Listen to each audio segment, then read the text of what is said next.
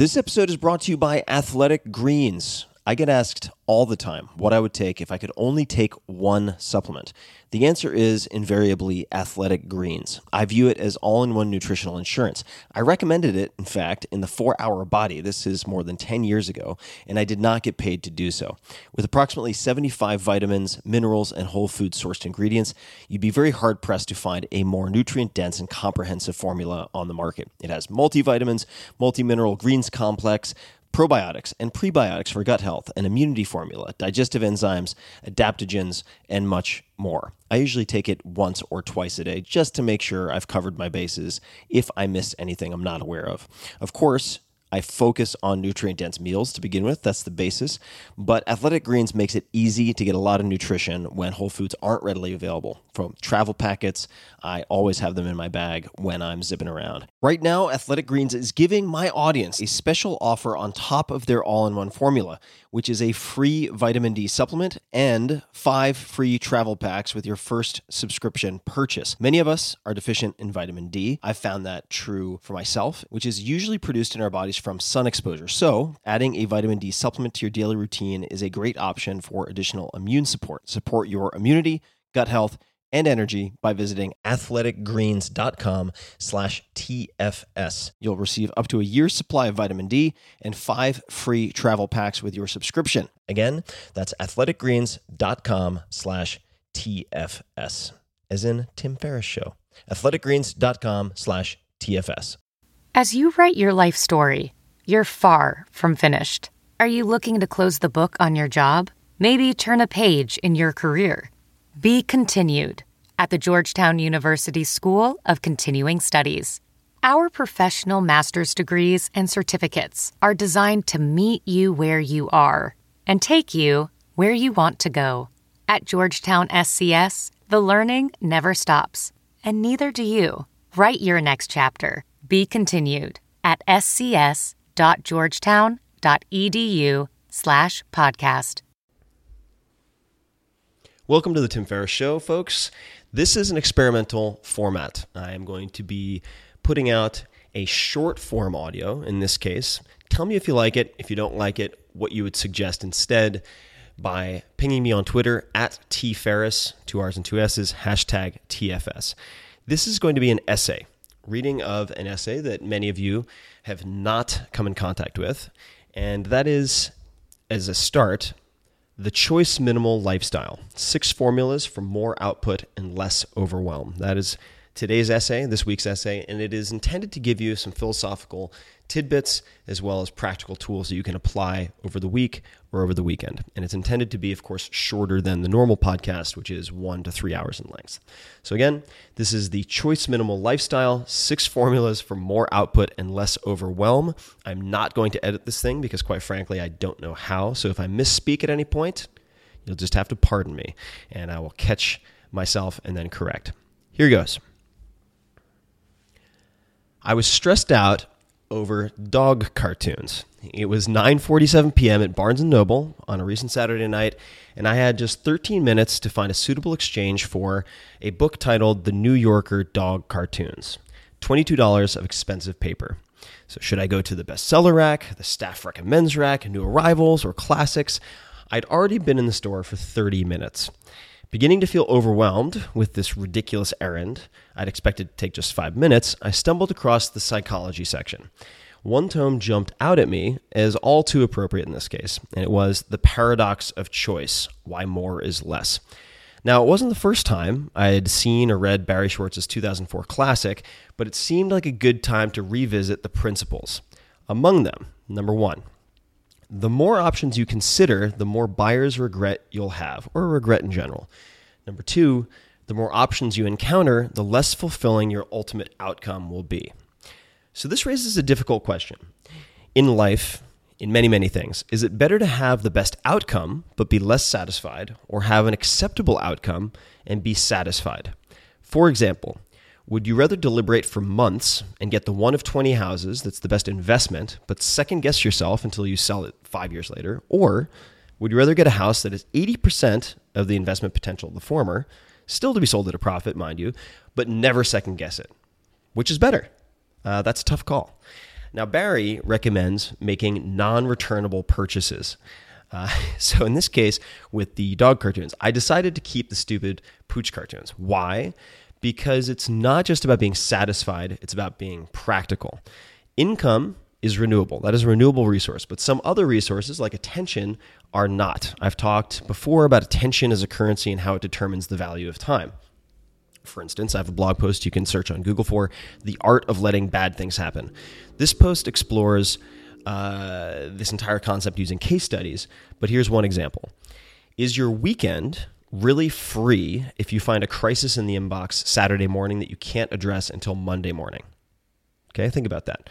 So if you're just about to go into your weekend and then you find a big mess in your inbox that you can't fix until Monday morning, is your weekend really free, even if you don't have something scheduled? So for instance, even if you have a scan in the inbox that lasts 30 seconds, the preoccupation and forward projection for the subsequent 48 hours effectively deletes your entire experience of the weekend. You had time, but you didn't have attention, so the time has no practical value, okay? So time has no practical value without attention. All right, coming back to the choice minimal lifestyle idea, the choice minimal lifestyle becomes an attractive tool when we consider two truths, or things that I consider to be truths. Number one, considering options costs attention that then can't be spent on action or present state awareness. Right? So considering options sort of pulls you out of the present state. Number two, attention is necessary not only for productivity, getting things done, right?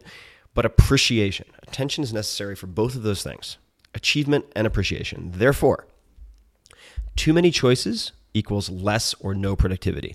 Too many choices equals less or no appreciation. Too many choices equals sense of overwhelm. So all in all, pretty bad thing. Some people find that religion enables a practical choice minimal lifestyle, as religious tenets often limit the number of possible actions. And we could look at a very fun example with A.J. Jacobs. All right? A.J. Jacobs is a friend of mine. He writes for Esquire. During his year of attempting to follow the rules of the Bible literally, which is a book called The Year of Living Biblically, it's fantastic, the then agnostic A.J., well, he actually said, I am to Judaism what Italian food is to, or what the Olive Garden is to Italian food. It's just kind of funny. But so AJ then, an agnostic, cited the rules and restrictions of the Bible as amazing in this respect, that is limiting options, not having to consider a wide spectrum of actions as he was following, immutable if-then rules, allowed him to focus undiluted attention on the areas that weren't constrained. So the result, he had increased output, increased happiness all around. These were positive constraints. Personally, even though I attended an Episcopal boarding school, I'm not religion in the conventional sense, and I don't use the term spiritual because I think it's kind of a cop-out. So his approach isn't mine. So what are you to do if you're secular, or perhaps if you're undecided about religion, what to do? And there are six basic rules or formulas that can be used, regardless of denomination, to decrease the number of options you consider in life and to be, therefore, happier, more productive, and generally just a more smiley person, okay, for lack of a better description. Number one, and there's six rules. Number one, set rules for yourself so you can automate as much decision-making as possible, all right? You can search on my blog, which is just 4hourblog.com, for email autoresponders and so on. Automate as much decision-making as possible. It could be as simple as putting your bills on autopay. It could be many other things, and we'll get to a couple of examples. Number two, don't provoke deliberation before you can take action. In other words, don't ruminate on decisions until you can actually make them, all right? Most decisions don't require months and months of deliberation. So one simple example, don't scan the inbox on Friday evening or over the weekend if you might encounter work problems that you can't address until Monday, right? That's a very practical example. Number three, don't postpone decisions or open loops, which is what they would be called in GTD or Getting Things Done parlance, just to avoid uncomfortable conversations, right? Open loops are a huge drain, all right? For instance, if an acquaintance asks you if you want to come to their house for dinner next week and you don't, and you know you won't, don't say, I'm not sure, I'll let you know next week. Instead, you could use something soft but conclusive like, next week, I'm pretty sure I have another commitment on Thursday, but thanks for the invite. Just so I don't leave you hanging, let's assume I can't make it, but I'll let you know if that changes. Okay, so rather than follow up with me next week, or I'll follow up with you next week, say, I'm pretty sure I can't make it, I'll let you know if that changes. All right, so decision made, move on. Number 4, learn to make non-fatal or reversible decisions as quickly as possible. All right. So risk to me is the possibility or the likelihood of an irreversible negative outcome. If the risk defined as such is low, make decisions and move on. All right. Most of them are going to be non-fatal or reversible. So in practical terms, you can set time limits for certain decisions. I won't consider options for more than 20 minutes and then just go with something, anything. You can limit the number of options. I'll consider no more than 3 options, right? If you're looking at homes or startups or whatever. Or you can set financial thresholds. For instance, if it costs less than $100 or the potential damage is less than $100, I'll let a virtual assistant make the call, right? And that is how I freed myself up with my first business in large measure, was saying, hey, I am no longer your customer. The customers are your customer to these contracted companies. If anything can be fixed for less than $100, I don't want to hear about it. Don't contact me as an intermediary. Just go ahead and do it. And then I raised that threshold over time. I wrote most of this essay after landing at the monster that is Atlanta Airport. It's a beast. Now, I could have considered 6 different types of ground transportation, right? In 15, 20 minutes, maybe saved, I don't know, 30%, but I grabbed an Uber instead. Now, why? Why did I do that? I could have saved some money. I didn't want to sacrifice 10 attention units, let's just say, of my remaining 50 to 100 total units, since those 10 units couldn't then be spent on this essay, right? You have limited decision-making capability. You can Google decision fatigue. It's been written about. I had about 8 hours before bedtime due to time zone differences, right? Plenty of time, but scarce usable attention after I pulled an all-nighter and due to fun stuff and a cross-country flight, right? So fast decisions preserve usable attention for what matters, okay? Likewise, you shouldn't spend a lot of time deciding what to have for breakfast in the morning, and I'll come back to that. It's a waste of your decision-making power that you should only allocate to creative or valuable things. All right, rule number 5, don't strive for variation and thus increased options when it's not needed. Routine enables innovation where it's most valuable, okay? Routine. And there's a book, in fact, as part of the Tim Ferriss Book Club called Daily Rituals, which provides, I think it's 167 rituals of some of the most productive people of the last several hundred years, composers, artists, scientists. Take a look at it, all right? So Daily Rituals, great book. I produced the audiobook, in fact. But don't strive for variation. Embrace routine. Okay, explaining this. In working with athletes, for example, it's clear that those who maintain the lowest body fat percentage, generally speaking, eat the same foods over and over and over again. I've eaten the same slow-carb breakfast and diet, same breakfast and lunch for nearly 2 years, putting variation only into the meals that I focus on for enjoyment. Okay, so there's utility and then enjoyment. And for me, that's dinner and then all meals on Saturdays, which is cheat day. I go ballistic. And on any given Saturday, you can search on Twitter, #cheat day, and you'll see all sorts of crazy stuff. The same sort of distinction can be found in exercise versus recreation, okay? So utility versus fun, exercise versus recreation. For fat loss and muscle gain, even as much as 20-plus pounds of muscle gain in 4 weeks, I followed the same exercise protocol, Occam's protocol, which was explained in the 4-Hour Body, with occasional experiments since 1996. That's a long time. Same thing, without variety. For recreation, though, when the focus is enjoyment and not efficacy, I tend to try something new each weekend, right? So long walks, climbing, rock climbing at Mission Cliffs or outside, mountain biking in Marin, tasting wine in Napa, whatever, right? There's a lot of variety in the recreation category, but not in the exercise category. So don't confuse what should be results-driven with routine exercise, right? Fuel for breakfast with something that is enjoyment-driven, that benefits from variation. Okay. Number 6, regret is past tense decision-making. All right, so think about this. Regret is past tense decision-making. It's already water under the bridge, so eliminate complaining to minimize regret. All right. Condition yourself to notice complaints and stop making them with a simple experiment. like the 21-day no-complaint experiment, which you can also search on the blog. If you just search 21-day no-complaint experiment, my name, it'll pop right up. You take a bracelet or a rubber band, you put it on a wrist, and you snap it every time you complain. And we need to define what that means very, very carefully. What is a complaint exactly, you know? But just a bracelet and awareness can prevent wasted past tense deliberation, right? Regret, being pissed off with people who've wronged you, grudges, all of that nonsense that improves nothing and depletes your attention and emotional reserves. All right, so consider a 21-day no-complaint experiment. It is really a game changer, a complete life changer, and it's so simple to do. All right, so in conclusion, decision-making isn't to be avoided. That's not the problem, right? You want to be a good decision-maker, but... and of course, you can look at any good CEO, top corporate performer, and you'll see a high volume of decisions. But it's the deliberation, the time we vacillate over and consider each decision, that's the killer, all right? Total deliberation time, not the number of decisions, is what determines your sort of attention bank account balance or debt, right, where you start to make really sloppy mistakes.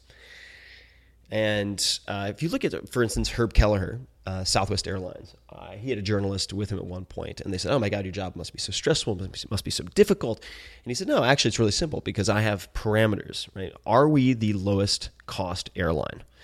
And every decision can be made with that, through that lens. And he had the journalist sort of make decisions for him with a bunch of different proposals that came in. Lo and behold, really easy, really fast, low emotional tax, right? Because you have good rules. Okay.